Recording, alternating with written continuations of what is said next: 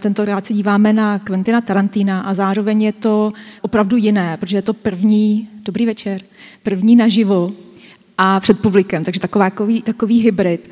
Je tady se mnou kolega Pavel Turek, já jsem Jindřiška Vláhová a Pavel, eh, vy jsme takové jako kulturní, nebo dvojice z kulturní rubriky Respektu.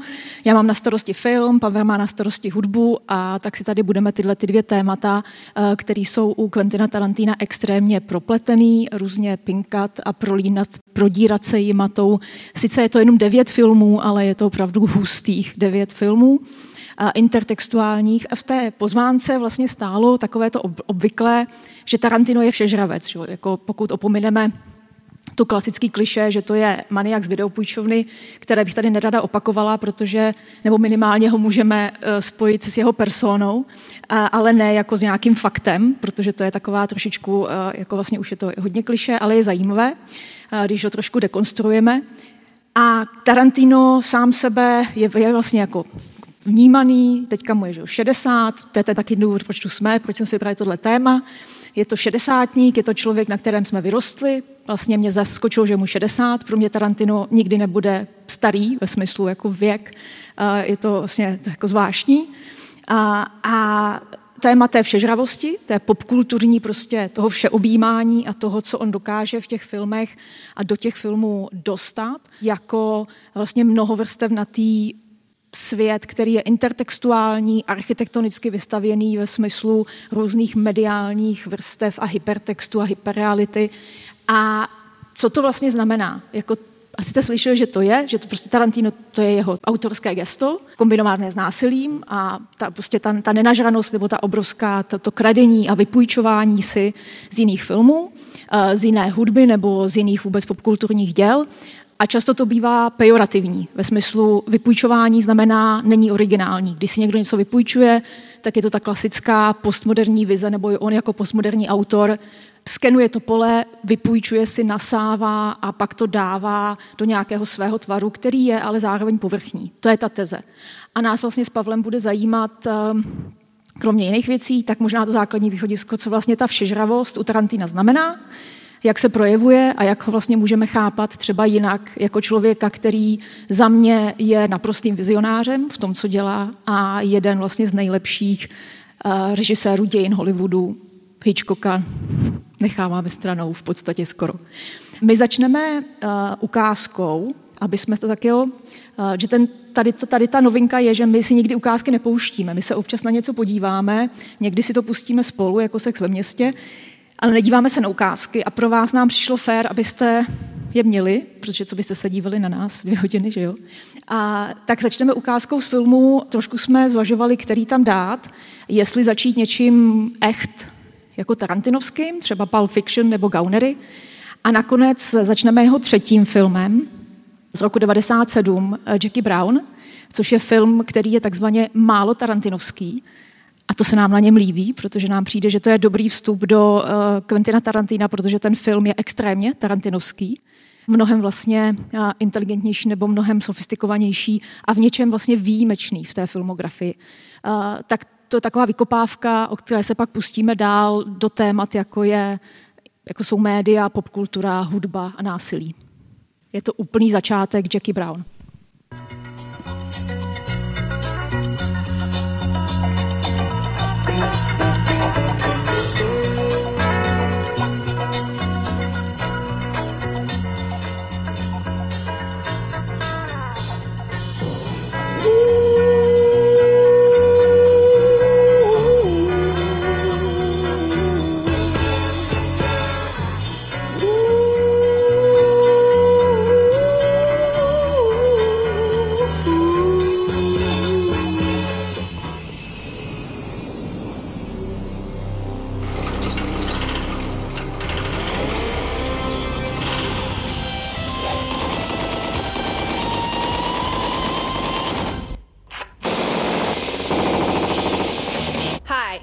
Sydney. I'm a personal trainer and Miss Orange County finalist, and this. And that there is a Tech 9, little cheap ass spray gun made out of South Miami. They retail for 380 I get them for two, sell them for eight.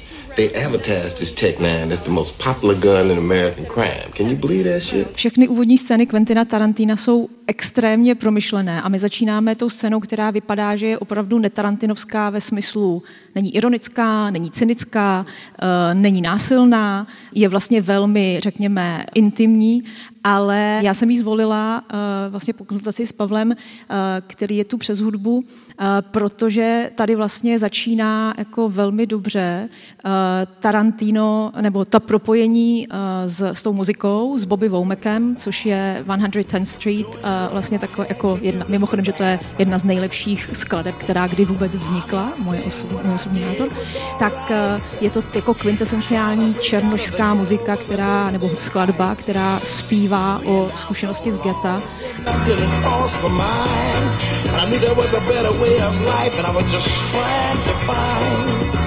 A vlastně je to komentář k té figuře, eh, který přes tu skladbu, eh, přes 110 Street, kde začíná Harlem v New Yorku, Eh, a kde musíte dělat všechny ty drsné věci, abyste přežili, eh, tak vlastně představuje velmi intenzivně a s nějakým zároveň jako jemnocitem eh, tu hlavní figuru 40 letou nebo 40 plus letušku úplně jako mizerných areolinek, která zdá se, že se nic neděje, jede po tom pásu v LA, v tom, v tom, na tom pozadí těch dlaždiček a najednou ta scéna začne dynamicky se zrychlovat a na tomhle malém prostoru, protože Tarantinovy filmy stojí na zatajování, na um, uh, utajování informací, a najednou vám tam jako navodí ten pocit, uh, v té jedné jízdě máte celý ten oblouk té postavy na, napříč celým tím filmem. Máte vlastně v tomhle té malé scéně celý film v kostce. Vše, emočně, informačně,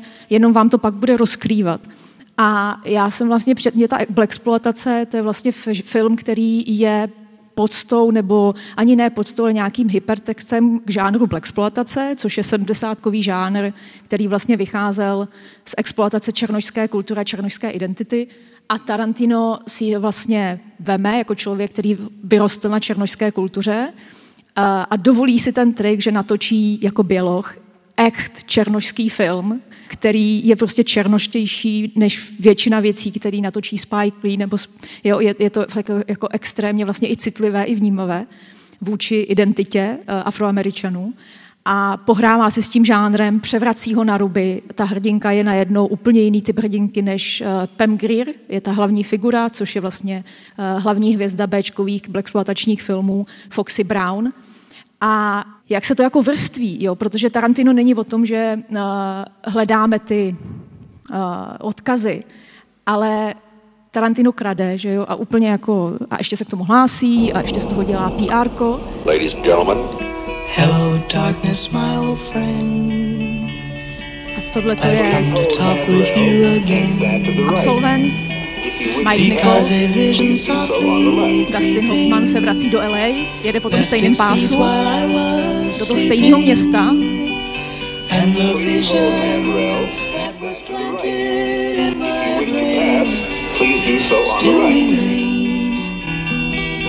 Within the sound of silence, in restless dreams I walked alone.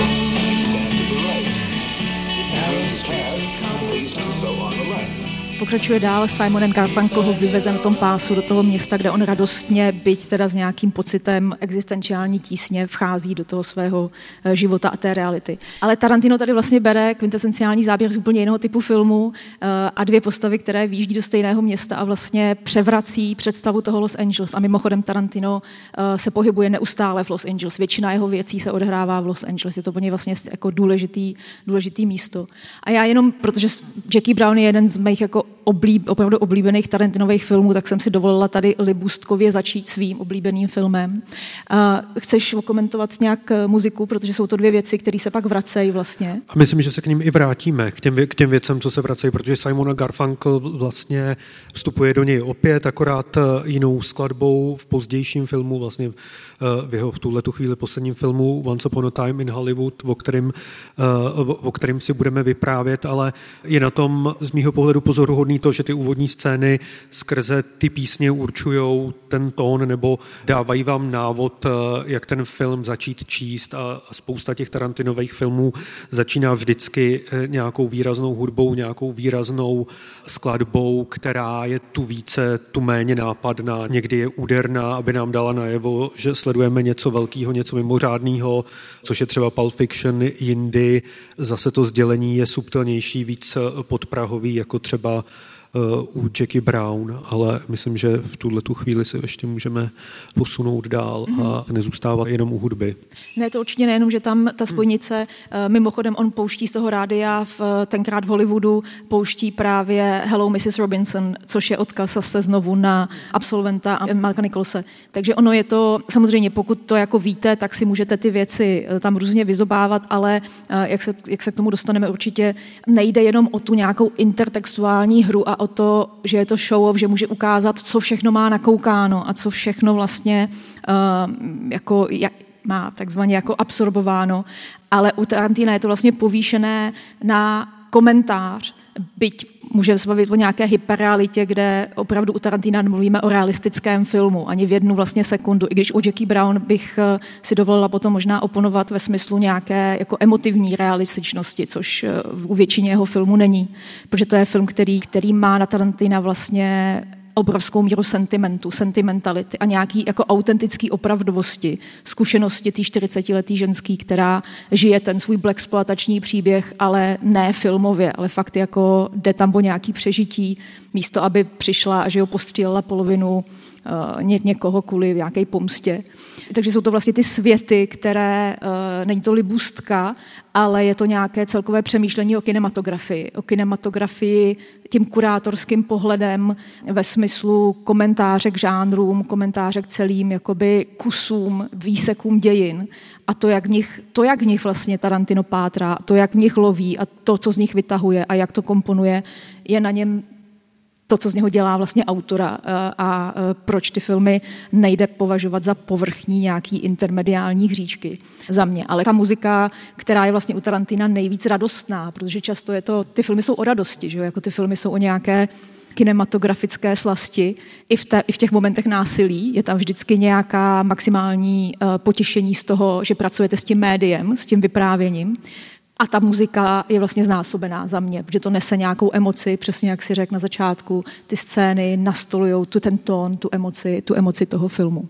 No a současně bych tomu jako z té pozice Eh, někoho třeba jako kdo poslouchá hudbu třeba víc, než se kouká, nebo poslouchá populární hudbu víc, než se kouká na filmy, tak eh, ten element eh, té mozaiky nebo toho skládání těch věcí je hnaný vlastně nejenom znalostí, ale ploučeností, ale současně fanouškovstvím, který je u Tarantina obrovský a je jak hudební, tak popkulturní a bude to znát i, i v dalších ukázkách, že do velké míry je to tvorba fanouška, tvorba emancipovaného fanouška, což je něco, co je i typický pro tvorbu 90. let a zároveň ale i pro principy tvorby uh, internetu, pro principy webu 2.0, kdy uh, mnohem víc než ta, než ta hranice mezi autorem a publikem, tak, tak se najednou vyjevuje autor spíš co by fanoušek, autor spíš co by Eh, někdo, kdo miluje to médium, miluje ty, kdo přišli před ním a snaží se na to nějak navázat i s jejich odkazem pracovat, i ho interpretovat. To, mi, to, co vlastně říkáš, to se doplňujem, protože já bych zdůrazňovala, ono to, fan, to slovo fanoušek často bývá jako trošku pejorativní ve smyslu, že máte ten zápal, ale nemáte to know-how, jako že jste ten fanoušek, ale zároveň nemáte tu erudici. Což si myslím, že tady, tady je to fanouškovství fakt jako v té čisté podobě ve smyslu tý, té synefilie, vlastně té lásky k těm médiím a to, co, co jako předchází předtím. A pro mě v tomhle třeba Tarantino jako extrémně předběhl dobu i jako dneska, kdy vlastně žijeme v realitě Nick a výběr výběrovosti, kdy každý prostě si můžeme fanšmekrovsky na muby nebo někde najít um, přesně ten segment toho konkrétního žánru, který chceme, nebo ten konkrétní prostě typ filmu. A můžeme si to takhle vyzobávat a můžeme vlastně být extrémními specialisty A Tarantino už v 90. letech byl tenhle ten typ vlastně kurátora eh, jako ve smyslu ochranáře toho, co přišlo předtím, co vlastně on jako zdědil a co dokáže ocenit, co vlastně dokáže jako opravdu ocenit to, že tady existuje nějaká obrovská historie, kterou on vnímá ke které se nějak řadí nebo neřadí nebo vymezuje a dokáže vlastně vyhmátnout i ty okraje. Vys třeba jeho eseje o miluje třeba, že, nebo jeho oblíbenou, jeho, jeho libůstkou jsou texty o vedlejších postavách nebo texty o úplně jakoby zapomenutých filmech, ale znovu to je proto, ne aby ukázal, že dokáže něco vylovit od někat a vy ne, nebo divák ne, ale protože dokáže vnímat ty souvislosti a že oceňuje vlastně i, i ty okraje ve smyslu, že bez vedlejších herců by ten film třeba neexistoval, což je taky součást jako uznání Vys tenkrát v Hollywoodu eh, a hlavní postava jako stand double, jako doubler, který vlastně je někdo, kdo je v pozadí toho, kdo je vidět, vozí ho, zaskakuje na něj, nemá tu slávu, ale zároveň bez něj by vlastně ten člověk nemohl existovat. A je to nějaký typ pocty, který je samozřejmě zase sofistikovaně zakomponovaný do, do toho vyprávění a do těch zavíjejících se fikčních světů, které on tam jakoby staví velmi vlastně v, v tenkrát v Hollywoodu za mě jako, jako mistrně eh, v práci s nějakou jako novým typem hyperreality, eh, se kterou on vlastně jako interpretuje ty texty a interpretuje ten svět, který ty texty produkují. On interpretuje Hollywood jako něco, eh, co produkuje určitý typ textovosti. Um, jenom možná, když už máme Jackie Brown, tak pustíme tu, tu scénu z um, Delphonics.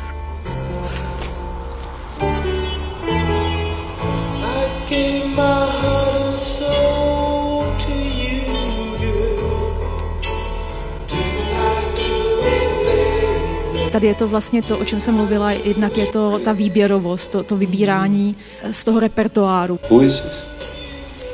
The Delphonics. Vlastně tady je to The Delphonics, což je 60ková, 70ková R&B uh, černožská kapela. I called in sick today. As far as the airline knows, I'm still available. Are you? Zase je to zvolený song, který extrémně kom- komentuje ten její mentální stav a zároveň to, co se rodí mezi těma dvěma postavama. A mimochodem, že ten eh, herec je zase vylovený jakoby z Bčkových filmů, na kterých Tarantino, na kterých Tarantino vyrostl.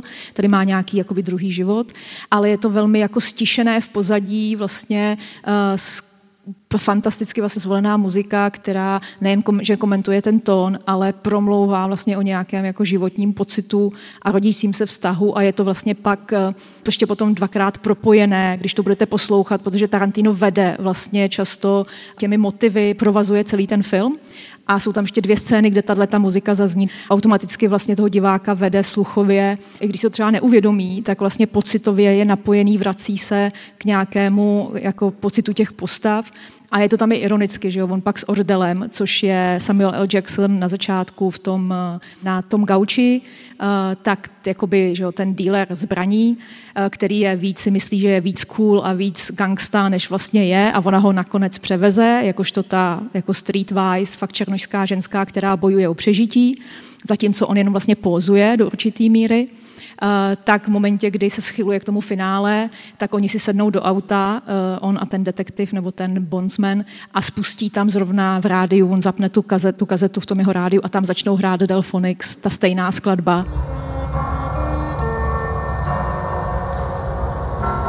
No, you like the Delphonics? They're pretty good a je tam trošku jako in, intimní moment mezi dvěma, ale úplně vlastně jinýho, jinýho typu, protože my víme, s čemu se schyluje. On eh, má nějakou jako eh, vztah k té, k té figuře a, a zároveň je tam nějaká hrozba, která přichází od toho Ordela, který vlastně ji chce zabít a zlikvidovat. Takže to je jenom jakoby vlastně hezký motiv toho kurátorování starých desek a, a hledání v tom archivu, vlastně to budování toho archivu a odkazování k tomu, odkud ty postavy přichází.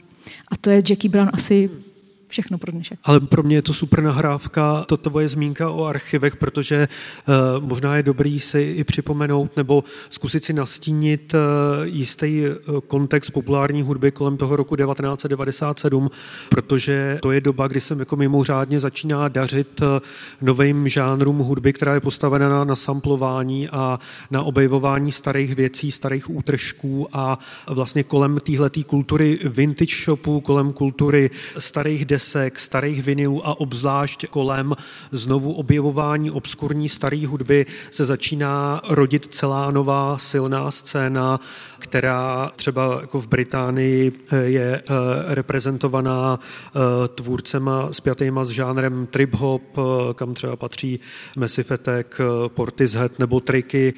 Stejně tak tou dobou vydává DJ Shadow svoje velmi slavný album Introducing, který ve své době bylo sestavený jako v Guinnessově knize rekordů z nejvíce samplů starý recyklované hudby svý doby na podobných principech objevování nahrávek, třeba i krautrockových ze 70. let se rodí alba DJ Davida Holmesa, který pak má obrovský vliv eh, na nástup New Yorkské scény, ale tak se dá říct, že 90. léta a spíše ta jejich druhá polovina se nese v duchu toho, kdy z toho fanouškovství obecně se stává tvůrcovství, kdy z té znalosti těch obskurních, zapomenutých hudebních motivů se stává zlatý grál, proto taky ve své době v těchto těch časech byl jako velmi eh, častým módním doplňkem DJ taška, taková taška přes rameno čtvercového tvaru, do kterého si lidi dávali vinily a s kterou navštěvovali sekáče a dá se říct, že poměrně symptomatický, že tenhle ten přístup toho archivářství vlastně jenom předznamenal pak nástup internetu a nástup digitalizace hudby po roce 2000, kdy najednou tyhle ty archivy a tyhle ty rarity, pro který musel někdo jako sjezdit eh, celé město, vyhledávat inzeráty, prohrabávat se blešíma trhama, prohrabávat se pozůstalostma a tak dál a tak podobně, tak najednou celá tahle ta stará hudba vylítla ven a vyřinula se prostřednictvím služeb jako Napster, Pirate Bay, LimeWire a tak dál, až eh, nakonec k tomu streamování ze Spotify, ale jako už v těchto těch 90. letech v té předinternetové éře se rodí princip tvorby, který je spjatý s pamětí nebo s tím, že existují tady archivy a než abychom vytvářeli něco nového, tak jdeme spíš do těch, do těch archivů a nějak je rekontextualizujeme s tím, že na začátku to byl ještě takový zlatokopecký výkon, což je něco, co si jako Tarantino uchoval do dnešních dnů a dneska vlastně ty eh, archivy jsou bezedný a přístupný, eh, dá se říci, každému. Takže ten Tarantino eh, v tomhle tom vlastně není nepodobný, nebo jeho soundtracky nejsou nepodobný tomu, jaký soundtrack má třeba ve své době film Trainspotting, který je jako jeden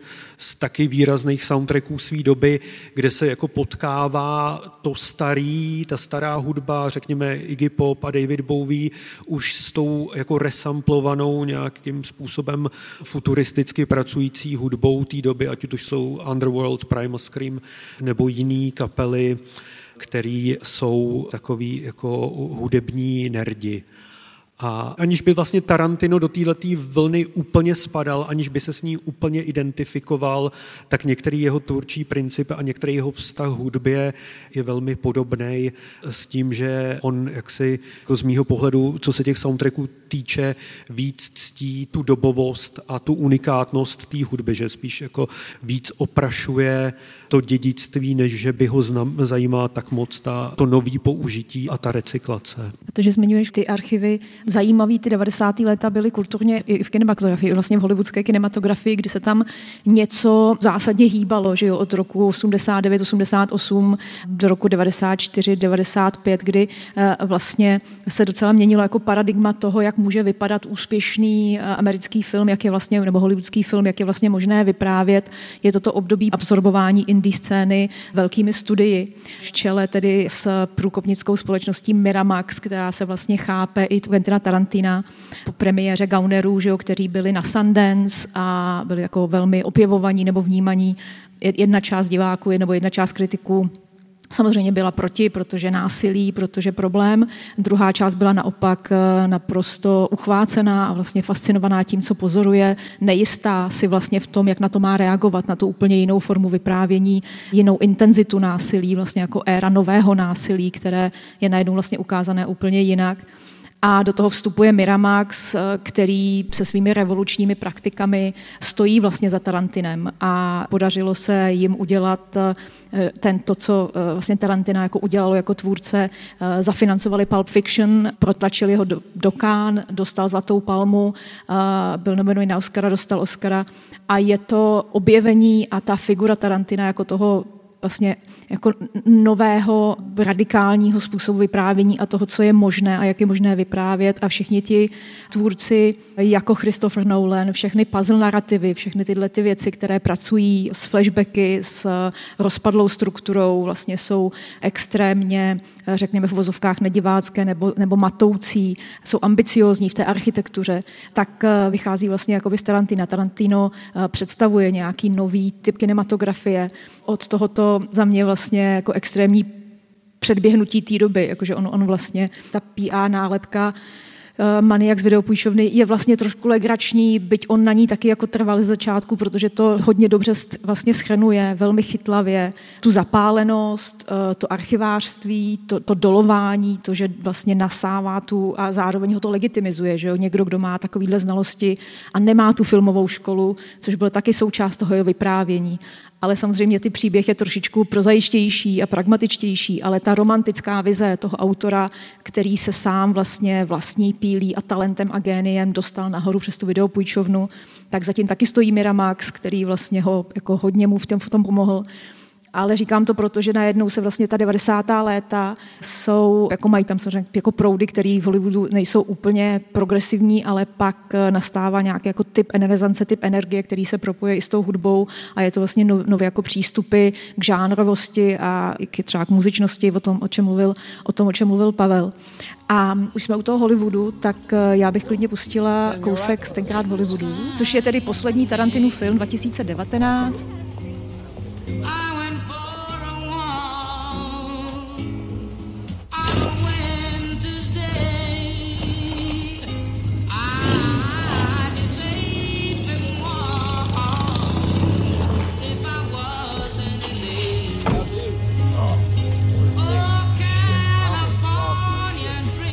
Tak to je skoro eh, ke konci, eh, tenkrát v Hollywoodu, což je eh, velmi stručně film o tom, jaký by byl Hollywood, kdyby si ho vysnil Quentin Tarantino, jaký by byl rok 69, kdyby se nestaly vraždy na Cielo Drive, což je místo, kde bydleli Roman Polanský a Sharon Tate a vedle nich on umístí ty dvě fiktivní postavy, trošičku jako herce za Zenitem, který se snaží mít druhou kariéru a jeho parťáka.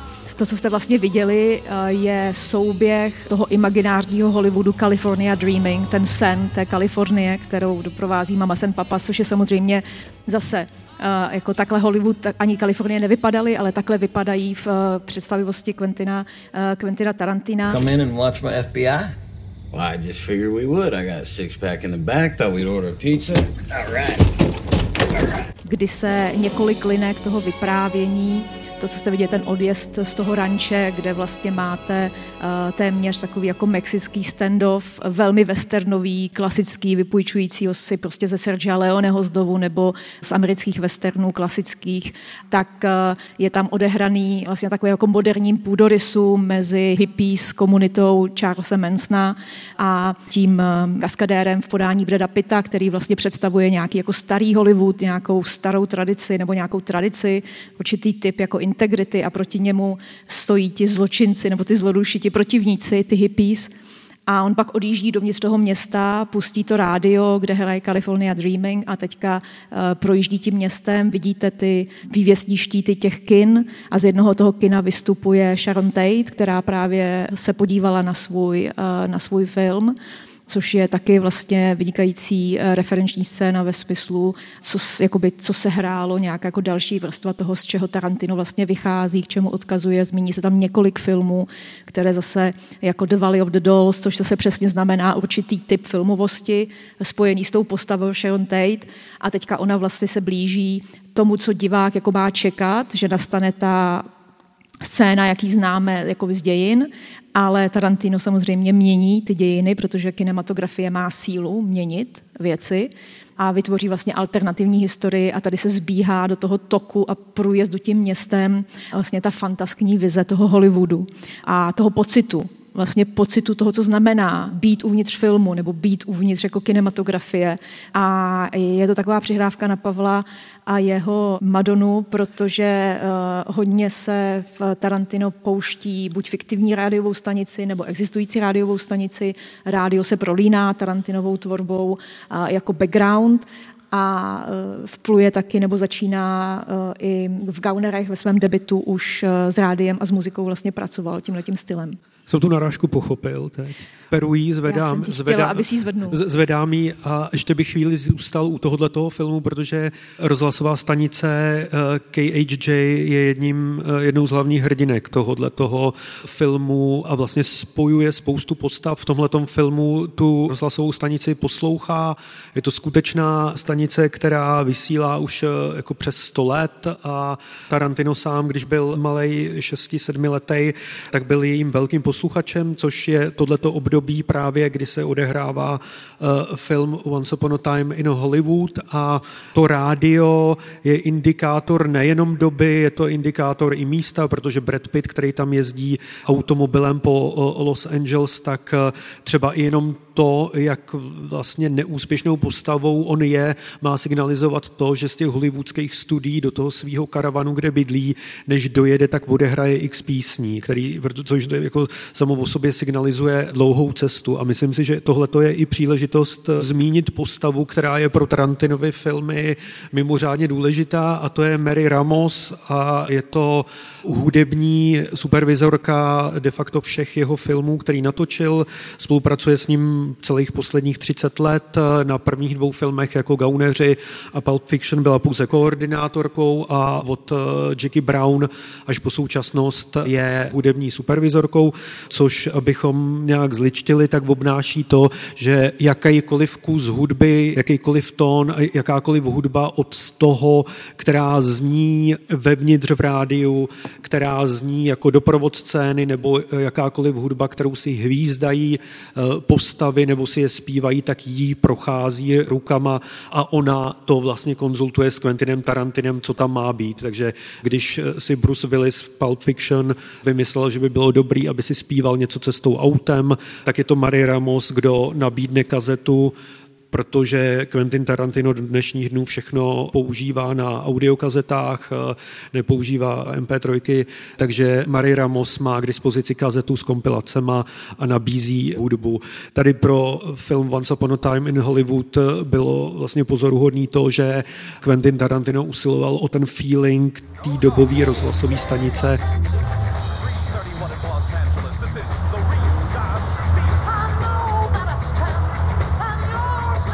Takže při eh, práci na tom filmu Mary Ramos scháněla záznamy vysílání toho rádia z roku 1969 a e, po sběratelích, po internetových výzvách, e, e, po různých posluchačských fórech, což vyústilo k to, že nakonec se tvůrcům filmu doopravdy podařilo sehnat 14 hodin skutečného autentického vysílání KHJ rádia a z těchto těch 14 hodin jsou použitý ukázky, jsou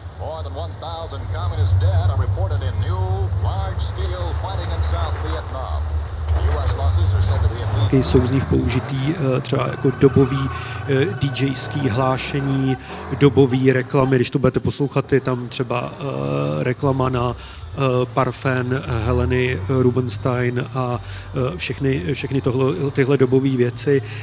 Takže ten detail nebo ta, ta hudba tam je nejenom proto, aby tam byly písně, nejenom proto, aby tam byly takový ty dobový greatest hits, což je třeba něco, s čím pracoval soundtrack Forest Gump, který vám vypichoval ty největší hity, ty největší daný doby, tak Tarantino jde vlastně trochu vedle, že Tarantino si vybírá spíš B strany, spíš rarity a není to, že by tam měl být jako Jimi Hendrix, není to tak, že by tam měli být Beatles, jsou tam spíš i bubblegumové věci, které jsou typické pro uh, rozhlasovou stanici, která má mít široký záběr a kterou má poslouchat de facto celá Kalifornie to, že si nevybírá to, co bylo v tom mainstreamu, nebo co, že, že opravdu snaží se evokovat, eh, nebo tu hudbu používá vlastně jako by v náznacích, eh, v úzovkách vedení toho diváka, eh, předjímání toho děje, že jako avíza. Tady, když máte potom scénu, kde ta skupina hippies následovníků Charlesa Mansona vlastně potom, co loví v kontejnerech, jde přes to LA zase na, tu, na ten ranch,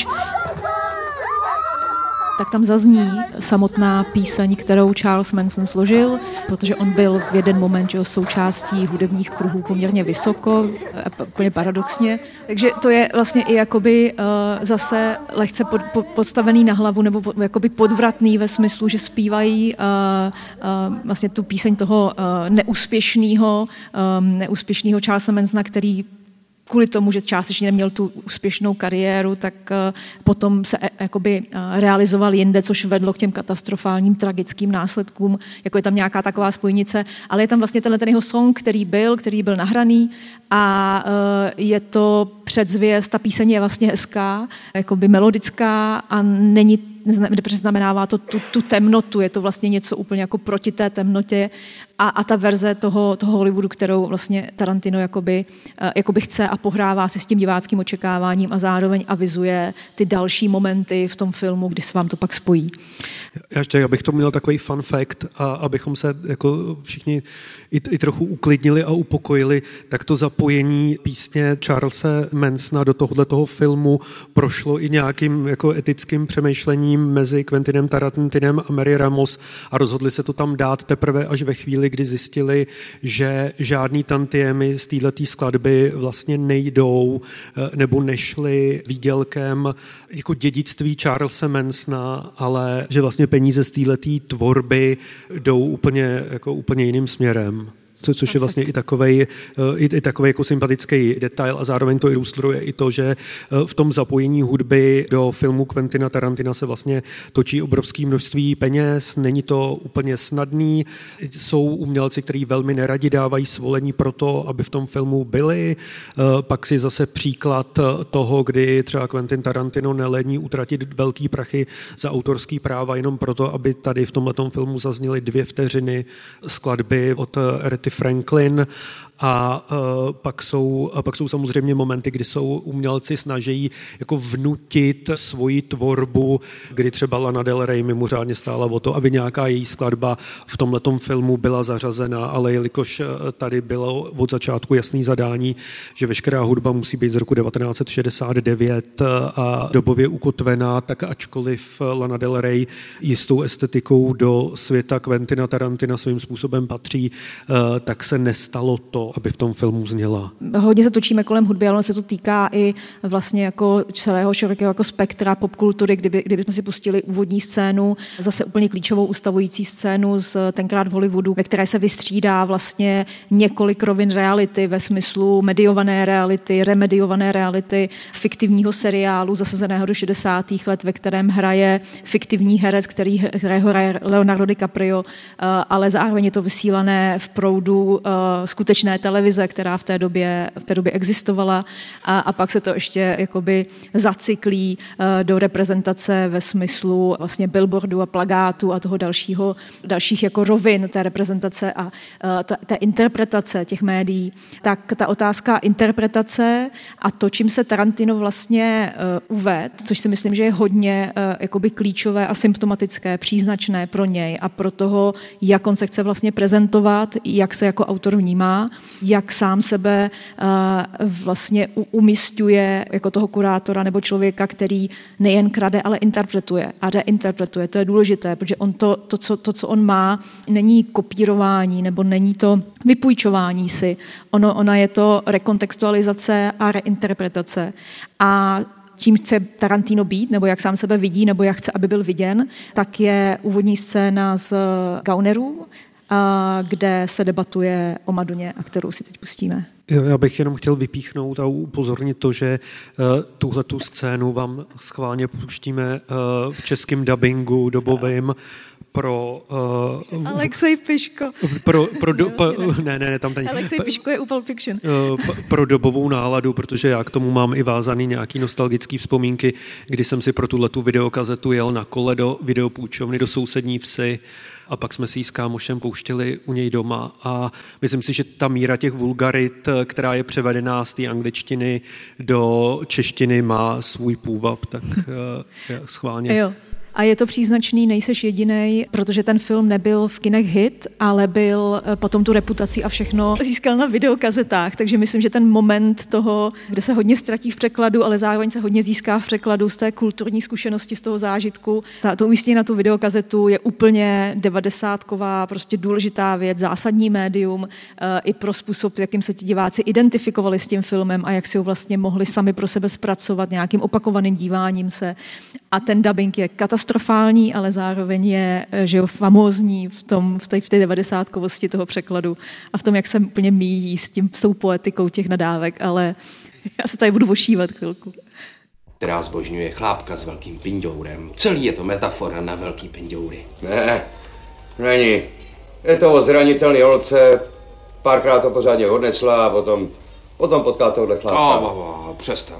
Tyhle sračky vykládej turisti. To vy, kdo je tady kurva to by? Like a Virgin není o nějaký citlivý holce, která potká hodnýho kluka.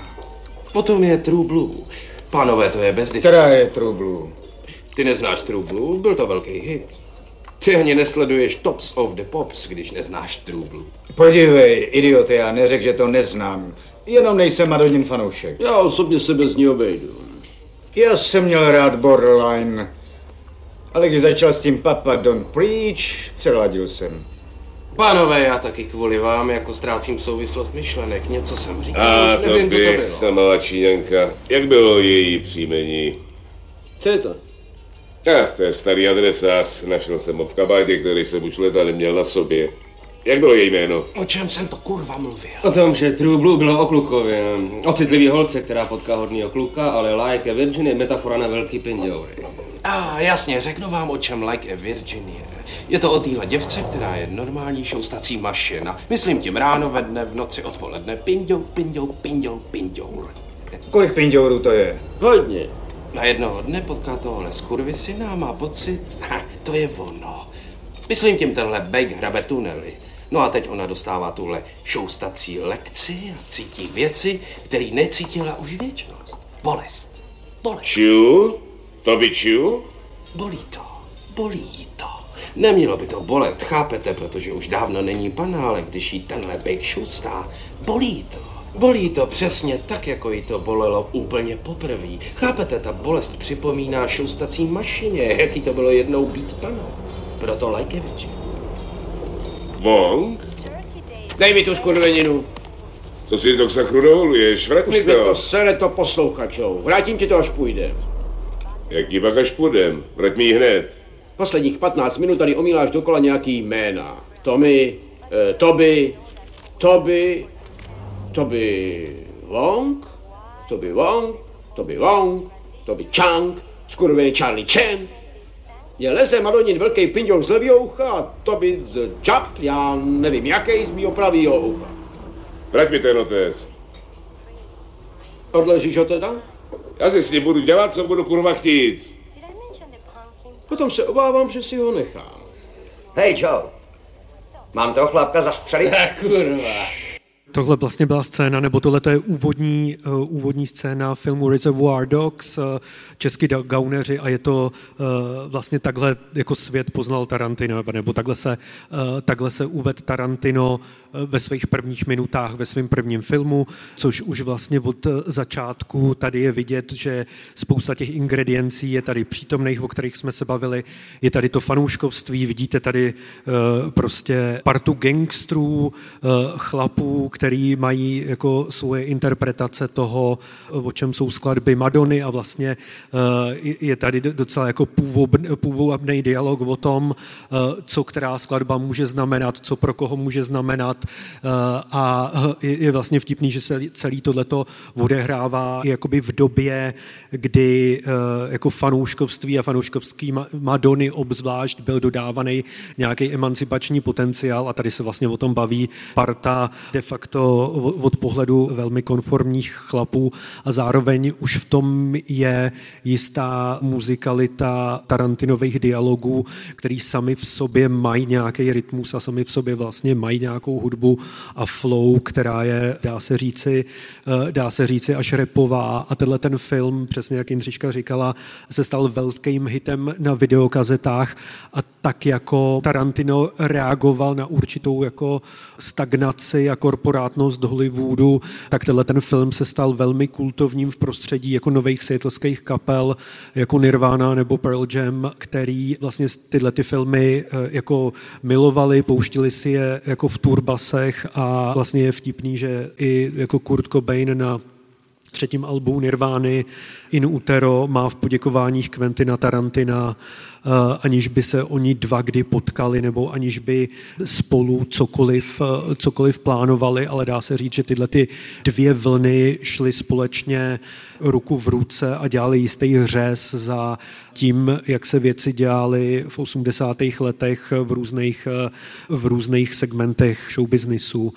A zároveň já, když jsem tuhle tu scénu viděl poprvé, tak pro mě to bylo úplně jako dechberoucí, že vidím tolik užvaněných chlapů v televizi. A, a vlastně jsem si uvědomil, jak, dů, jako, jak důležitý prvek je žvanivost u Quentina Tarantina a, eh, a ta žvanivost může být výřečností, která člověku dovolí vyhrát věci a zvítězit eh, a prosadit se na světem a zároveň ta žvanivost může být i úplně do jako bána stahující a zcela, eh, a, a zcela trapná. Ale myslím si, že jako archetyp ukecaného chlapa u Tarantina je, je strašně důležitá figura, která vlastně pak našla i obrovský jako fanouškovský publikum eh, ve zlidovění těch hlášek a, a vlastně i nejenom hlášek samotných, ale dialogů jako jistý formy jako ekvilibristiky a slovních výměn a, a, a pingpongu, protože Tarantino vy, jako muži jsou vlastně velmi obřadný v tom, v tom, jak mluví. Tak Tarantino je ukecaný chlap, že jo, jako stačí si pustit jakýkoliv jeho rozhovor a ta jeho performance, to jsou, že on jako je schopný často je takový ten tok jako myšlenek, který nakonec, byť se to nezdá, tak má vlastně hlavu a patu, že on jako fakt žije sečtělý vzdělaný člověk, který zároveň je ten popkulturní maniak, který nechce působit intelektuálně a nepůsobí, protože vlastně chce zprostředkovávat radost toho filmu, což je to, to jak, jako to potěšení. Je to ten antiintelektuální film svým způsobem, přestože jsou to filmy, které jsou extrémně chytré, ale jsou často fakt jako napojené na tu emoci, na to, že dokáže někoho rozesmát, eh, rozprakat, dostat ho do nějaké situace tísně. On o tom často mluví, jak je pro něj vlastně ta emocionalita a ty emoce, jak je to pro něj důležité. I ta práce s tou hudbou k tomuhle vlastně vybízí. A pak on kudy chodí, tudy mluví, že jo, kecá, on se vlastně jako teatrálně, on, je, on měl herecké ambice, což je tady teda vidět. Je to jeden z filmů, ve kterých se objevil, pak ho ty ambice opustili, pochopil, že je lepší ty scénáře chytré, umluvené psát, než je hrát. Ehm, byť, že v, v Pulp Fiction také má jako další, ještě další roli, která je ale napsaná tak, kdy vlastně mluví tak, jako by mluvila černožská postava s další černožskou postavou. Že on si vlastně napíše, a to je ta, to je ta vtipná scénka, kdy se hádali, kdo bude pan Černý v tom uvnitř toho kruhu, protože všichni jsou rasisti, ta dynamika je samozřejmě jako velmi důležitá tam. Eh, všichni jsou takový ty jako korporátně oblečení v uniformě. Ten dialog funguje i tak, že vlastně jako divák poznává, kdo je co zač těma průpovídkama, tím, eh, jak se chovají, jak co říkají, jak reagují, jaké mají verze toho, jaký mají přístup k Madoně, tak vy vlastně máte přístup k ním eh, na, na něčem, co by se zdálo být jako pokec u stolu, tak Tarantino vlastně velmi pevně nohama na zemi narýsuje přesně ty charakterové typy, a stačí mu na to jako bizarní debata o popkultuře a tom, jestli dává dýška nebo nedává dýška, která tady na tu scénu navazuje. Takže to je vlastně důležité, že on to používá i k tomuhle vykreslení, ta, ta dialogičnost a ta, ta, ta exibičnost má i tuhle tu funkci vysloveně narrativní, vypravěčskou. On pak ty postavy často na to, ty říkáš, buď to může vést někam do nějakého bahna a na tu upovídanost často postavy můžou doplácet, viz geniální scéna, možná si pustíme z parkoviště, pustíme může, si scénu z parkoviště. Může být, um, může být. Úvodní scéna je dialog uh, mezi dvěma postavami, Hannibany a jejím partiákem. Navazuje na to upovídaná scéna mezi Vincem Vegou a Julusem, kde zase povídají si o tom, jak se ve Francii jmenuje Big Mac a jak se nemenuje Big Mac. Je to celá kulturní reference, mezi tím si řeknou prostě, jdou samozřejmě na nějak nějakou násilnou konfrontaci, ale mají zasvěcenou debatu o tom, jak to prostě funguje v Evropě a jak je to kulturně jako jinde nebo lepší nebo referenční. A pak je tady uh, upovídaná, uh, jo a upovídaný často bývá, jenom jsem zapomněla na pana, na pana Černého, ten vtip byl v tom, že všichni ty rasisti uh, chtěli zároveň být cool, a protože černožská kultura je spojovaná s nějakým jako efektem uh, jako coolness, jako to, že je někdo cool a všichni se hádali o ty přezdívky a všichni chtěli být Mr. Black, tak Mr. Black nakonec byl nikdo, si rozdali si prostě Mr. Růžový, Mr. Orange, Mr. Pink, Mr. White, protože se prostě neschodli, protože všichni chtěli být cool, ale zároveň jsou to vlastně jako rasisti a tam je to i rozehraný v té postavě toho černožského policajta, který vlastně do toho vstupuje a, a jako rozloží tam tu, tu skupinku. A tohle to je scéna, kdy se může upovídanost postav uh, zlomit do jejich katastrofy. Uh, scéna s Jackie Brown, nákupák, uh, výměna. How did you ever rob a bank? Hey, when you rob banks, did you have to look for your car then too? No wonder you went to jail. Is it this aisle or is it the next one over? You sure? Yeah, I'm sure. You're positive? Don't seem sure to me. Hey, don't say... Don't say anything else, okay? Keep your mouth shut. Well, I mean, don't say one fucking word, okay? okay, Lewis. Pak má, to pak má tu skvělou dohru v tom autě, kdy on se ho zeptá, on řekne, no možná se mít asi nějak zabil, tak zabil si ji nebo nezabil, no asi jsem jí zabil a nestačilo by jí proplesknout, no to mě nenapadlo, že jo. A je to, je to samozřejmě jako násilí, misogyní a tak dále, sexistické, ale je v tom něco, um, eh, zase nějak jako Tarantinův prostě komentář a toho náhlého násilí, to vlastně, kdy často se násilí u Tarantina jen tak prostě stane, jako třeba když vystřelej Marvinovi mozek z hlavy v Pulp Fiction náhodou, protože je tam prostě uh, přejedou něco po cestě a jako to je houpák, že jo, a prostě houpák, bolek, prostě, prostě bolek se stane jako v životě, jo, a to, to, je, to je často, často ty náhody, vlastně obecně funkce náhody u, uh, v Pulp Fiction je na celou jako esej, uh, ale ta náhoda a to, že to často prostě takhle jako ústí v tyhle ty katastrofické scénáře je taky nějaký jako znak uh, Tarantinova přístupu vlastně k té, k té fikci.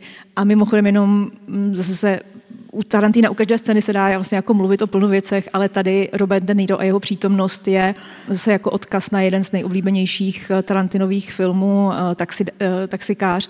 A tohle to je vlastně Travis Bickle, kdyby jako žil dál, že jo? A tohle to je to, jak by dopad zhruba. A je to taková jako vlastně pokračování Travise Bickla, totální fuck up, který vlastně šel do vězení. Jako, je, je, to se nějaká hra prostě s Tarantina s jeho oblíbenými, s jeho oblíbenými vlastně jako filmy a, a žánry, se kterými uh, on vyrostl a se kterými pracuje. Ty jsi nadechoval? Ne, vůbec ne. Já, já, já nedejcháš. Ne, já, já hrůzou nedechám. Já už já jenom přemýšlím, jak to, jak teď přeskočím na toho na toho Enia. My máme celou sekvenci, nebo celý segment o Ennio Morriconem, což je, dá se na to přeskočit prácí s žánrama. Eh, žánr jako eh, spaghetti western, eh, jeden z nejoblíbenějších, Tarantino má pět nejoblíbenějších filmů, jedno z nich, jedno z nich je Kerry, jako další jsou prostě 40. nějaký léta, Rio Bravo a Tarantino čerpá z evropské kinematografie. Samozřejmě, kromě, kromě hollywoodské, tak má nakoukané spaghetti westerny Sergio Leone a Hodný zlý a ošklivý a všechny tyhle ty věci, které um, jsou vlastně nějakou variací na uh, tu klas, ty klasické westerny a hudbu k ním skládá Ennio Morricone, který je velký vzor a, a, a Tarantino ho miluje a je důležitý. A uh, Tarantino se vlastně postaral o velmi pozdní kariéru Ennio Morricone ho v Americe, toho skladatele, který vlastně větší renomé a víc byl vždycky spjatý s evropským filmem, eh, převážně s italským a francouzským, tak eh, Tarantino se stal jeho takovým ctitelem a tak vytrvale ho přemlouval pro to, aby napsal nějakou původní hudbu pro jeho film, až se to nakonec podařilo, ale dá se říct, že Morricone je Tarantinova největší a nejdéle trvající hudební love story napříč jeho filmy.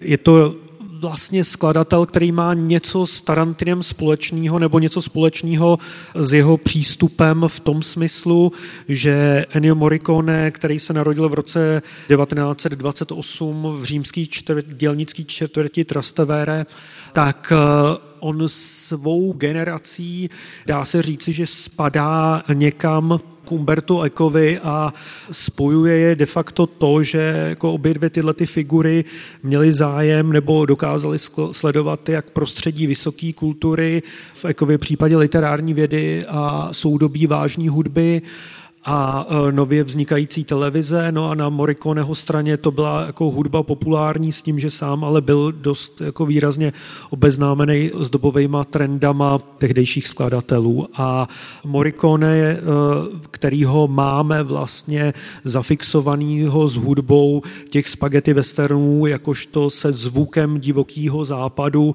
e, se zvukem, který se stotožňuje jaksi s westernem, taky na něm pozoruhodný toho to, že tenhle ten Eh, tenhle ten sound toho světa stvořil z ingrediencí, který vlastně na skutečném eh, divokém západě nebo ve skutečné době toho, kdy se ty filmy mohly odehrávat nebo do kterých byl ten příběh zasazený, tak ten zvuk tam vlastně nemohl být, eh, nemohl být vůbec přítomný, protože jako Morricone tvoří ten svůj zvuk z dobových trendů, ze zvuků jak orchestru, tak ale třeba i elektrické kytary, kterýho inspirovala tehdejší 60 eh, kapela The Shadows. Případně je tam spousta zvuků, eh, jako vytí kojota, případně zpěvy, které ale jsou beze slov. Eh, málo kdy vlastně Morricone pracuje s něčím, jako by byla jako folková hudba nebo hudba country western té doby. Eh, Morricone si vlastně ten sound vymýšlí, ale vymýšlí si ho natolik sugestivně, že divák o publikum to přijímá jako zvuk toho, eh, jak má western znít a Tarantino je tím pochopitelně fascinovaný a je až velmi fascinující to, jakým způsobem už daný a často na míru filmům udělanou hudbu z jedné scény pak vsazuje do svých scén eh, ve svých filmech, protože Morricone je od počínaje prvním Kill Billem je vlastně přítomný skoro v každém filmu Quentina Tarantina, ale dlouhou dobu to není původní Morricone. A já tady jenom pro ukázku pustím eh, Morriconeho skladbu, která se jmenuje La Arena. Nejdřív bude ze spaghetti westernu Il Mercenario neboli Žoldnéř a pak eh, na tu skladbu vlastně navážu tak, eh, jak je použitá v druhém pokračování Kill Billa.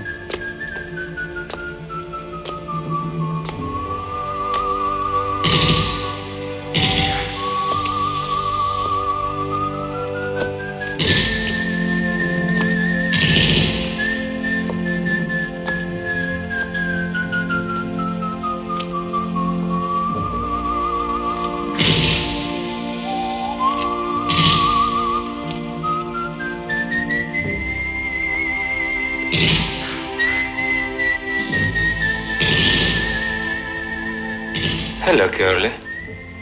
Here we are again. Maybe for the last time. But if you want to kill him, at least give him a chance. A chance to defend himself.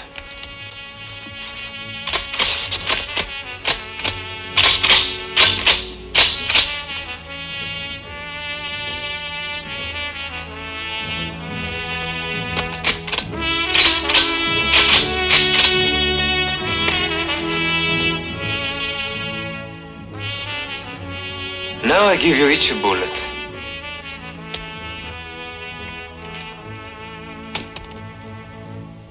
Walk in opposite directions. At the third stroke of the bell, you turn and shoot.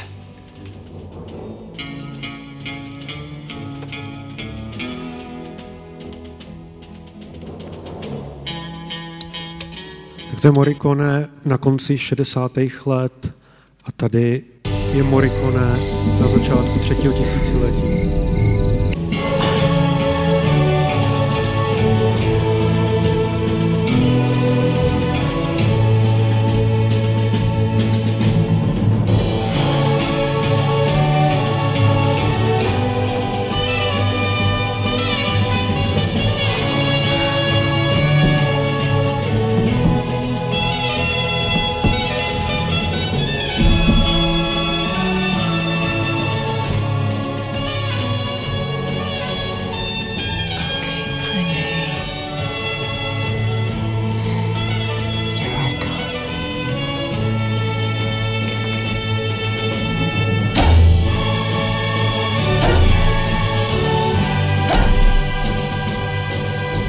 Rychlej koment vlastně k téhleté scéně, který je čistě žánrový, protože Kill Bill jednička je, řekněme, to, že jsem říkala, že si, eh, že si mm, vypůjčuje nebo že sleduje a mapuje a pracuje s evropskou kinematografií, s, s Leonem, s Korbučím, se spaghetti westernama, tak zároveň sahá stejným způsobem do uh, Azie, do, do Hongkongu k tvorbě Shaw Brothers, ke stu, k studia Shaw Brothers a ke Kurosavovi, do japonské tvorby. A tohle je film, který v sobě vlastně pozoruhodně spojuje nějakou jako tradici filmu o pomstě, když se to dá říct, která je nějakým motivem všech vlastně těchto těch filmů, které můžou být žánrově jinde, žánrově velmi rozptýlené, ale motivicky jsou si vlastně hodně podobné. A tady jde Tarantinovi o nějaký typ jako, jako spravedlnosti nebo nějaký jako typ emoce, který přesahuje ty, ty žánry a který on vlastně extrahuje, proto ten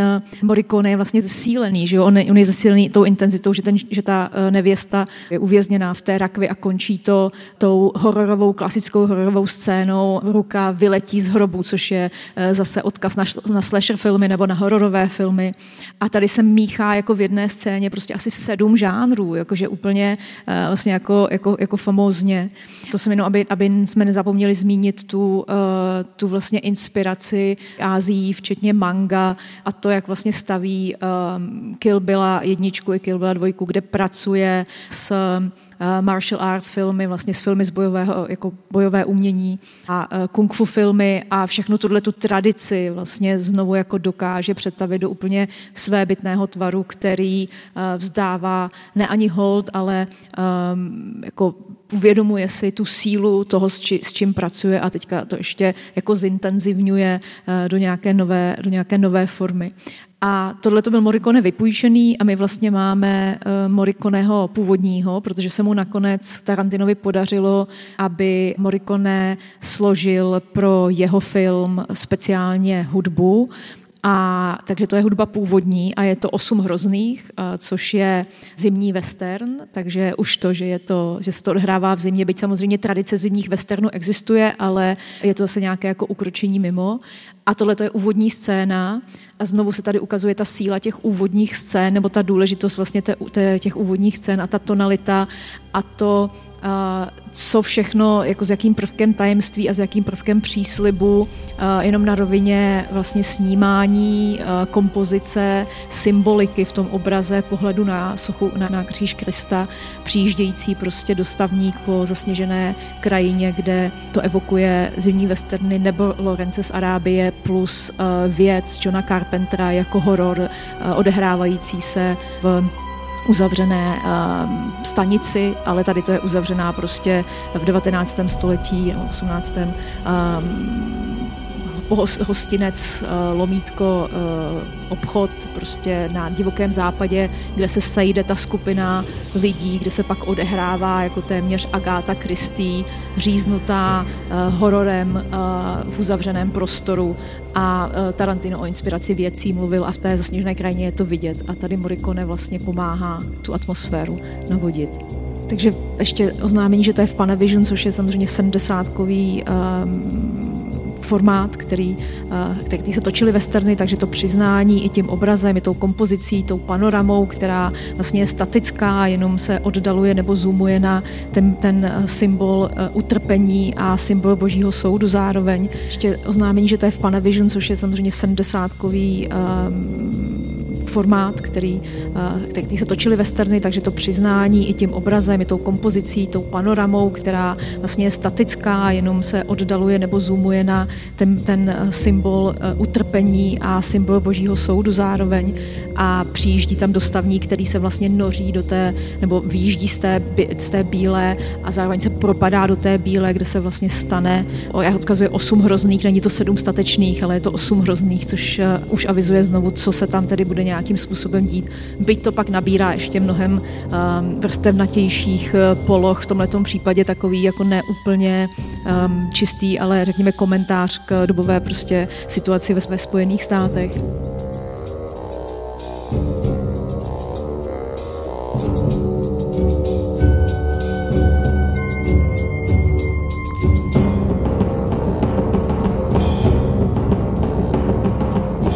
Ale ten film jsme vybrali jako, nebo tu překlenovací k poslední věci, která se vlastně Tarantina týká a je považovaná za hodně kontroverzní. Může do toho ještě skočit? No skoč mi, skoč mi do Morikoneho. Protože já bych chtěl ještě k tomu jenom říct takovou jako malou krátkou věc, že uh, tohle Jaký byl... fun fact? Ano, fun fact, fun jako fact já to tady jsem jenom na fun facty. Prosím tě. Takže to, takže uh, tady, jelikož to byl první film, ke kterému Morricone svolil, že slouží Tarantinovi hudbu, zároveň to byl jeho první western, ke kterému skládal hudbu od roku 1981 a zároveň do toho Ennio Morricone je zastáncem toho, nebo byl tak velmi hrdý tvůrce, který eh, jako si vlastně od nikoho neřík, nenechával říkat, jak ta hudba má znít, že eh, vlastně jeho krédo bylo, že je velmi neslušné říkat lidem, co mají dělat, takže eh, on tu hudbu skládal a pak prostě eh, to bylo vemí nebo, eh, nebo nech bejt. A eh, v případě Tarantina,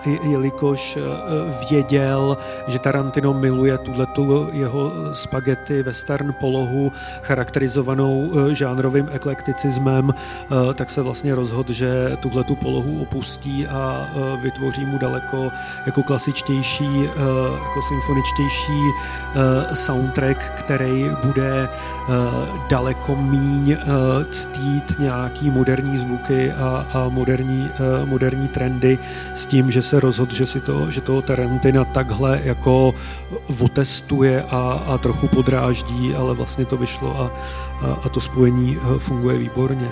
A bylo to tak, že skládal dopředu nebo skládal na film? A Tarantino točil na jeho hudbu? A to nevím, tu, to nevím. Takže fanoušek, fanoušek Morikoneho nejseš úplně vyčerpávající, ale tvé láska k Morikonemu je samozřejmě bez, bezedná, uh, protože se zaslouží. To do příště zjistím. Prosím tě, zjistí mi fun fact, aby jsme to zjistili. Že to je vlastně docela zajímavé, jestli se Tarantino podroboval někomu, protože to funguje v tom žánru hororu vlastně strašně dobře a, a nějaká symbioza tam možná nastala, uh, možná jenom vůle boží. Možná je to zázrak, jak říká Jules v Pulp Fiction, prostě zázraky se dějí a musíš přiznat vůli přítomnost Boha a být lepším člověkem, tak třeba byl Tarantino lepším tvůrcem. A jenom ten poslední, poslední téma, který vlastně nejde nezmínit, protože je to považovaný za jeden rys Tarantin, tarantinovské tvorby, nebo to, čemu se vlastně, co byste našli pod slovníkem Tarantinoskve, jako tarantinovské, což je heslo slovníkové, což se vyznačuje jako styl Quentina Tarantina. Má to nějaké kompozity, nějaké prvky a jedno z nich je extrémní násilí, které je hyperrealistické, opravdu jako nesmírně krvavé, agresivní, ale zároveň zvláštně distanční a to násilí mm, najdete vlastně ve všech, eh, ve všech jeho filmech, včetně senzitivní a sentimentální eh, Jackie Brown, byť tam je snímané z ptačí perspektivy a z dálky, kdy eh, Ordel zastřelí že od toho Krisa Takra, postavu Krisa Takra z dálky, když ho vláká do toho kufru, že spolu pojedou na další jako business deal a pak ho vlastně hladnokrvně zavraždí a Tarantino to snímá z odstupu, jenom ty dva výstřely, což je zase jeho způsob, jak vlastně vnést nést nějakou míru hrozivosti. A teďka je otázka, Tarantinovi to bylo hodně vyčítané, byl, eh, ze začátku to byl eh, jako docela takový střed ve smyslu i ta debata, jestli filmové násilí plodí skutečné násilí, což byla obrovská debata v 90. nejen v 90. letech, ale v 90. letech eh, nabrala na nějakých větších obrátkách. Plno lidí vlastně považuje to násilí za vlastně neetické nebo způsob, jakým Tarantino pracuje, pracuje s násilím za jemně řečeno problematický. A to násilí, já nevím, teďka jsme se shodli, že si pustíme um, jakou scénu? Ucho? Pustíme si ucho. A není to ucho s Jiřinou Bohdalovou, i když jsme chvilku flirtovali, že bychom vám tady pustili takový tarantinovský moment, prostě Jana Procházku a jeho verzi, jak by vypadalo ucho, kdyby k tomu, jak by vypadalo, padaly gauneři se scénářem Jana Procházky a hrála by tam Jiřina Bohdalová. Ale tady to je, my si tomu říkáme pracovně ucho a je to scéna z gaunerů, uh, Reservoir Dogs a uh, taran, ukázková, ukázkový přístup Tarantina k násilí. My personal favorite.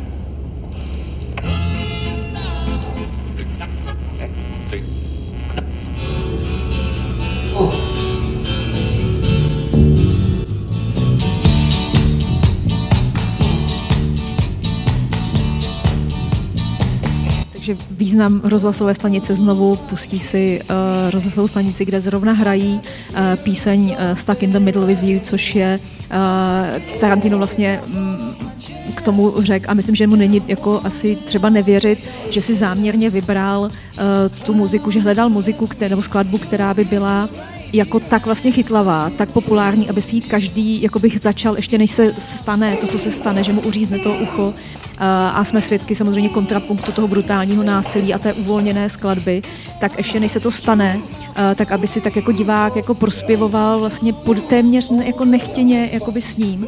A, a to je to takový jako zajímavá práce vlastně s divákem obecně, co, co Tarantino dělá, že toho diváka trošičku zaháčkuje vlastně na nějaké spoluvině, na tom ne nějak agresivně, ale ono, ten titul té písně jsem tady uvízlý spolu s tebou vlastně trošičku um, popisuje i to, kde je ten divák. Ten, uh, on je trošičku vlastně stuck in the middle with Quentin Tarantino, uh, a který ho lapil do té pasti toho diváckého plezíru v vozovkách. Uh, trošku je to ekl, na co se dívám, je to hrůza, na co se dívám, ale zároveň jsem si trošičku začala prospěvovat v duchu tu písničku, která je fakt pěkná. A teďka, jako co s tím vlastně jako ten divák, jak to má zpracovat a jak to má udělat, a je to vlastně ukázková práce uh, té hyperreality, to, že Tarantino neukazuje násilí jako reflexi skutečnosti, ale násilí jako nějaký uh, jakoby prvek uh, jazyka toho filmu, že vlastně takhle se pracuje vlastně v určitém žánru gangsterky nebo heist filmu s násilím, s reprezentací násilí a on to jenom vlastně posouvá na nějakou amplifikovanou rovinu. Ty jsi se nadechoval? Trochu jo, já až budeš, až budeš mít chuť, tak já bych mohl říct fun fact. Fun fact, prosím, já už jsem se těšila, už jsem se bála. Protože na téhle scéně probíhal casting ano, na tuhletu ano. roli, že, že Quentin Tarantino měl už tuhletu skladbu v hlavě a castingy, které probíhaly pro tuhletu roli, se děli eh, na téhleté scéně při téhleté skladbě s tím, že Tarantino eh, dal eh, těm možným kandidátům svobodu, aby si když tak, když nebudou spokojení s touhletou skladbou vybrali pro tu scénu jinou skladbu. Vlastně žádný z těch herců, který, eh, který se o tu roli ucházel, nedokázal přijít s lepší skladbou eh, pro tuhle tu scénu a Tarantino sám pak v nějakém pozdějším rozhovoru říkal, že už když viděl toho prvního herce, který se o tu roli ucházel a nebyl zas až tak dobrý, tak pochopil, že spojení této skladby s touhletou násilnou scénou vlastně má uh, svoji obrovskou sílu a uvědomil si, že to bude v tom filmu mimořádně fungovat a ta skladba pak funguje na další jako úrovni. A což se děje u Quentina Tarantina poměrně často, že to jeho zapojení té písně nebo té hudby eh, do toho filmu je tak sugestivní, že vy pak příště, když slyšíte tu skladbu, tak si vybavujete tu scénu. Že nejenom, že to funguje, že ta skladba sedí do té scény, ale ta skladba pak už tu scénu, jak, jak začne žít v té popkultuře, tak už tu scénu nese nadále sebou.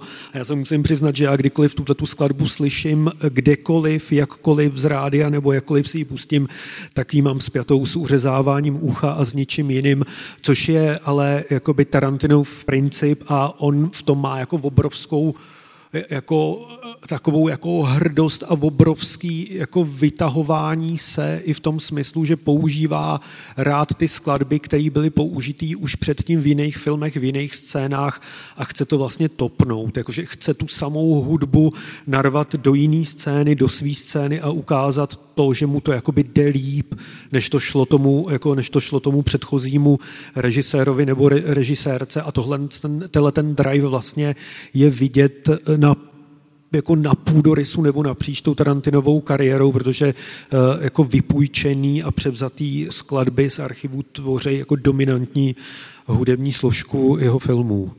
My asi už nějak se nach, nachylujeme, mám, mám pocit, že, že už bychom měli jít domů. A Necháme přemýšlím... říct něco samotného Tarantina? Nebo, eh, nebo... No, můžeme nechat říct samotného Tarantina, nebo si pustit uh, pomstu v kombinaci se sílou kinematografie a téměř finální scéna zabíjení Hitlera v kině v Inglourious Bastards. Já bych pustila Pancharty uh, velmi rychle, hysterického ano. Hitlera a pak skončíme ano. pozitivním Tarantinem, který nám vysvětlí, proč vlastně se ho nikdo nemá ptát na násilí ve filmu. Ano, dobře, dobře. DJ Pavel, tohle to je jeden uh, vlastně z filmů, nebo to je ten film, kde hledáš? Um, tak nějak. Jo. To je ten film, který... Ještě tam nejsme, že? Ještě tam nejsme. Ještě tam nejsme. Už tam skoro jsme. Bylo to, to, to už jsme potom, že jo. Tady. No, Fabelhaft, mein Lieber, fabelhaft. Das ist Ihr bester Film bisher. Danke.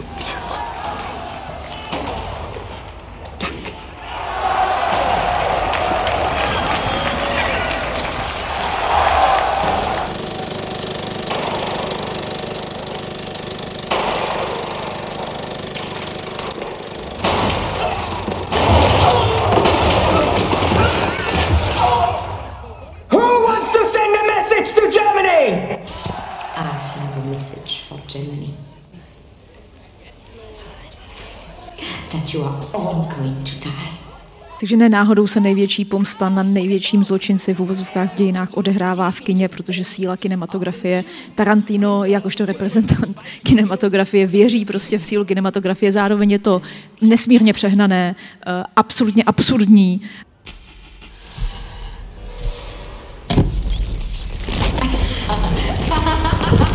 Je to znovu nějaká jako, jako testování diváka, kromě toho, že převrací asi jako sedm žánrů, včetně tedy uh, toho válečného filmu, kdy ten motiv té, té pomsty, který je samozřejmě jako důležitý, ale není tím nejhlavnějším pro Tarantina. Já si myslím, že tady v té scéně se ukazuje to spojení té pomsty a té síly toho nitrátového filmu, jakožto toho média, které vlastně uh, může jako přepisovat ty dějiny a zároveň je ničit. Jako to, jako jak chce Tarantino, aby byla kinematografie a jeho filmy, aby byly vnímaný a jak chce, aby on byl samozřejmě vnímaný, protože on je ten autor, on je ten výsostný, který že ho hodí tu zápalku, je schopný svými filmy jako někoho prostě buď vyprovokovat nebo, nebo změnit vlastně jeho, jeho pohled, eh, pohled na svět. A zároveň je tady ta výzva tomu divákovi, který fandí těm násilným typům, že jo, on fandí eh, Aldo Reinovi a jeho bandě židovského komanda fantaskního, eh, které zabije Hitlera, že jo, zabil jsem Hitlera pánové a teďka tady máme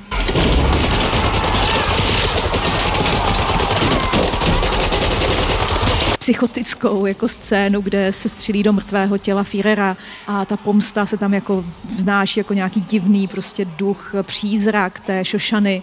Eh, jo, je to, je to, vlastně zbíhá se tady jako v tomhle poučeném eh, v, v dějině historickém cinefilním filmu, který pracuje s dějinami kinematografie a pak se překlápí do tenkrát v Hollywoodu, kde tohle je v podstatě asi tak jako Bčkový film, ve kterém by vystupovala figura, postava Leonardo DiCaprio, že on tam taky vystupuje tím plamenometem, jak tam kosí v jednu chvíli ty, ty nacisty.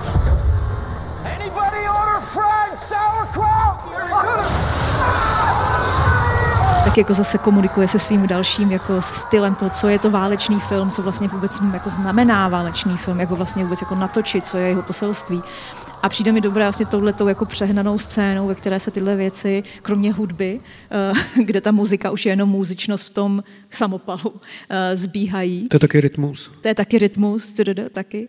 A pustíme kousek Quentina Tarantina, který se předvede jako ano, protože byla tady řeč o ukecaných chlapech. Ukecaných chlapech, tak jednoho ukecaného chlapa na závěr. Eh, tohle je jeden z mých nejoblíbenějších rozhovorů a je to interview Quentina Tarantina s poměrně jako prestižním, renomovaným britským novinářem, eh, který se jmenuje Krishnan Gurmarthy, pracuje pro Channel 4 a je to velmi eh, dobrý novinář, který dělá rozhovory s různýma lidma a eh, tady vlastně narazil na Quentina Tarantina, který v jistém smyslu obrací na hlavu i žánr toho, co je to rozhovor novináře s celebritou, to, jak se na to dívá, to, jak to prožívá a to, jak eh, na něj vystartuje, vlastně pozoruhodný. A mělo to i zajímavou dohru v tom, že Krishnan Gurmarthy na základě tohoto rozhovoru pak napsal ještě takový jakoby text pro Guardian, takový zamyšlení nad tím, eh, co to vlastně je ten rozhovor novináře s tvůrcem a jak moc je v tom přítomná reklama, jak moc je v tom případný marketing a kdo je vlastně kdo na obou těch stranách. A je to jak eh, dobrý výukový materiál pro novináře, tak je to vlastně dobrý pohled na to, jak eh, jako extravagantní, jaksi eh, sebestřednej, zároveň jako přesvědčivý může být tvůrce, který zvládá sám i žánr toho rozhovoru a být v něm. A eh, je to... Pavel se tím samozřejmě řídí, při každém jsem rozhovoru s jakýmkoliv tvůrcem. To, to nemů, nemůžu to úplně říct, že bych se, že bych se tímhle tím řídil, z tohohle bych jako... Tady bych, z tohohle bych utek, ale uh, myslím si, že Krishnan Guru Marty má zářezy uh, tohohle toho typu mají hned několik, protože když dělal rozhovor s Robertem Downey juniorem a položil mu otázku na drogy, tak Robert Downey junior z tohoto rozhovoru z tohoto. Rozhovoru, odešel jo. Takže jako uh, Krishnan Gurma Arthur vlastně... Jako, Asi si o to říká, jak, tak pust. No já jsem spíš na jeho straně. Já vím, musíme, tak uvidíme. And, and that's why, is that why you think people like watching violent movies? People who are not violent people? or, mm. or twisted people mm. in any way, but, but why it's okay to go into a movie and enjoy the violence. Yeah, well, it's a movie. It's a fantasy. It's a fantasy. It's not real life. It's a fantasy. You go and you watch, you know, you watch a, you watch a kung fu movie, and one guy takes on hundred people in a restaurant. That's fun. But why are you so sure that there's no link between enjoying movie violence and enjoying real violence? I don't. I. well, I'm going to tell you why I'm so sure. Do not ask me a question like that. I'm not going to. I'm not biting. I refuse your question. Why? Because I refuse your question. I'm not your slave and you're not my master. You can't make me dance to your tune. I, I am not, I'm not a monkey. I I'm can't not, make you answer anything. I'm just. I'm asking and, you interesting and, questions. And, I'm saying, and I'm saying, I refuse. Okay. Well, no, I was just asking you why. That's fine. Um, but you see, Jamie Fox has said we can't turn our back and say that violence in films well, then you should talk to Jamie Foxx. doesn't have a then you should talk to Jamie Foxx about that. And I think he's actually here, so you can. I'd, I'd love to, but I mean, I, you know, it's interesting that you have a different view, and I'm just trying to explore that. Yeah, and I don't want to. Because well, I mean, I'm here to sell my movie. This is a commercial for the movie. Make no mistake. Well, you and I. Yeah, so, yeah. so is, you don't want to talk about anything serious. I don't want to talk about what you want to talk about. I don't want to talk about the implications of violence. I, I, I haven't wanted. I've been because you know, the reason I don't want to talk about it because I've said everything I have to say about it. If anyone cares what I have to say about it, they can Google me and they can look for 20 years what I have to say. But I haven't changed my my cho- my my opinion one iota. No, but you you haven't you haven't fleshed it out. That, that I, I it, it's not my job to flesh it out. No, it's my it's my so, job to try and ask you to. And I'm all, shutting you know, your butt down. And that's that's entirely your that's entirely this your. This is a your, commercial your right. from my movie. No, I know, but it's my job to try and explore some serious themes as well. I'm sure. Uh, well, uh, I, I, you know. I, I, I, invite you to explore some serious things, but not things that I am already been on the record for talking but about. Vi- well, violence is such a big part of your all of your movies, and it's you know, and it's it's an enjoyable part of your movies for so many people, and that, that's why I'm talking about this because you know it's a very sensitive time at the moment. I mean, the vice president is talking to people in the movie industry today mm-hmm. about violence in response. And you know the, where I stand on it. Which, which, is that there's no relationship. And yes. But you haven't said why you think there's no relationship. It's none of your damn business what I think about that. Well, it's my job to ask you why you think that. And I'm you're, saying you're very influential. no. And I'm shutting you down. But you have a responsibility as a filmmaker, surely, to explain a little bit about No, I don't have any responsibility to you to explain anything I don't want to. Well, not to me, but to your to your viewers, to your fans, you know, to people who They know care about what they it is know, that you're doing. They know where I'm coming from. And I have explained it. And I have explained even what you're talking about. I'm just not giving it to you. Why? Because I don't want to, because I've done it already. I have explained this many times in the last 20 years. I just refuse to repeat myself over and over again because you want me to. For you and your show and your ratings. Okay, well, no, it's, it's not about our ratings. It's No, no, it is. It is it's- about you want me to say it for you. For your show, this show, right here, Yeah. right now. Uh, uh, well, look, this is a news program. It's not a film program, so we explore serious themes. That's the difference. Exactly. you know. Yeah. Um, but you want me to do what I've already done before, and I am refusing. Fine, uh, that, that's your right. L- let- let me also ask you, you. You said in a Playboy interview recently that you thought movie directors didn't get better as they get older. Are you getting better as you get older or worse? Well, I think they don't get better when they get old. uh, uh, I, well, I think I'm still in the sweet spot. Well, I hope. You know, that's up to everyone to decide. Am I? I enjoy your movies. Mm-hmm. You probably wouldn't believe that, but um, but yeah, you know, I mean, uh, I'm just wondering what you think is, is sort of I- is left. I mean, you, you've done seven Well, I- big well, movies. Yeah, I'll, I'll, I'll, you know, let me answer your question about that. I mean, I just feel, you know, I feel like, uh, uh, I feel like uh, um, filmmaking. You know, directors are like boxers; they have their time. They have their time. Hopefully, I'm on the right side of my time. All right, but uh, at a certain point, a boxer loses it. And it's all about knowing when It's, it's all about knowing when to hang up the gloves, or in my case, I guess the megaphone. Quentin Tarantino, thank you very much. Thank you. Quentin Tarantino uh, říká, že režiséři jsou jako boxeři, kteří mají vědět, kdy uh, pověsí rukavice na hřebíček a kdy nastal jejich čas. A on tvrdí, že nastal jeho čas desátým filmem, který nedávno oznámil, nebo jehož téma nedávno oznámil, přestože Tarantino přítomný v tom popkulturním prostoru velmi intenzivně, tak on má fakt jenom devět filmů a desátý teďka připravuje a vždycky je kolem toho samozřejmě velké halo, velké promo, že on se vědomí svého postavení a toho, tady je to vidět, jakože to je prostě člověk, který naprosto ovládá tu scénu a tato sebevědomí je uh, jakoby v, jiných, v jiné stratosféře. Uh, každopádně ten desátý film by se pracovně je nazvaný The Movie Critic, uh, což taky může naznačovat, že to bude o něm, protože sám Quentin Tarantino píše filmové recenze, poměrně zajímavé, poměrně svébytné, často, často hodně ukecané, protože je to ukecaný chlap a někdy jsou tam momenty uh, záblesky geniality a někdy je to jenom prostě grafomanský tok, ale doporučuju, najdete je na jeho, najdete, je na jeho webu. A není úplně jasné, o čem ten film bude. Poslední zpráva je, že nebude o uh, Pauline Kiel, což je jedna z nejslavnějších, nebo byla jedna z nejslavnějších uh, filmových kritiček. Mělo to být možná o ní, on řekl, že to nebude o ní, zatím víme jenom, o čem to nebude vlastně. A Quentin Tarantino nás bude nějakou dobu určitě napínat, eh, roztrušovat různé momenty eh, nebo detaily, pouštět ven, co by to mohlo být nebo nemohlo být. On to velmi dobře umí. Mezitím možná stihne natočit eh, s Star Trek, který slíbil, že udělá, možná ho neudělá. Možná se dočkáme kapitána vesmírné lodi Enterprise, který kleje prostě zleva doprava a komentuje ironicky celou historii prostě Star Treku a někdy výhledově přijde jeho desátý film. A tak já myslím, že to je hezká tečka, ne? Hezká Celý tečka. Tohleto. Tak jo, že děkuju, to, Pavle. nebo já tobě děkuju. Děkuji za fun facts. Jestli Jako- nemáš nějaký poslední fun facts, tak fun facts A, je... Asi nemám. Mně se jenom strašně líbilo, jak z té nepříjemné fáze při té otázce, kterou uvítal, přešel Quentin Tarantino zase do normální polohy spovídaného režiséra s takovou jako obrovskou ladností. Jo. A to cením. On, si, a, on, on, on ví, jaký, je- jaký že je Mr. Mr. Brown, že jo?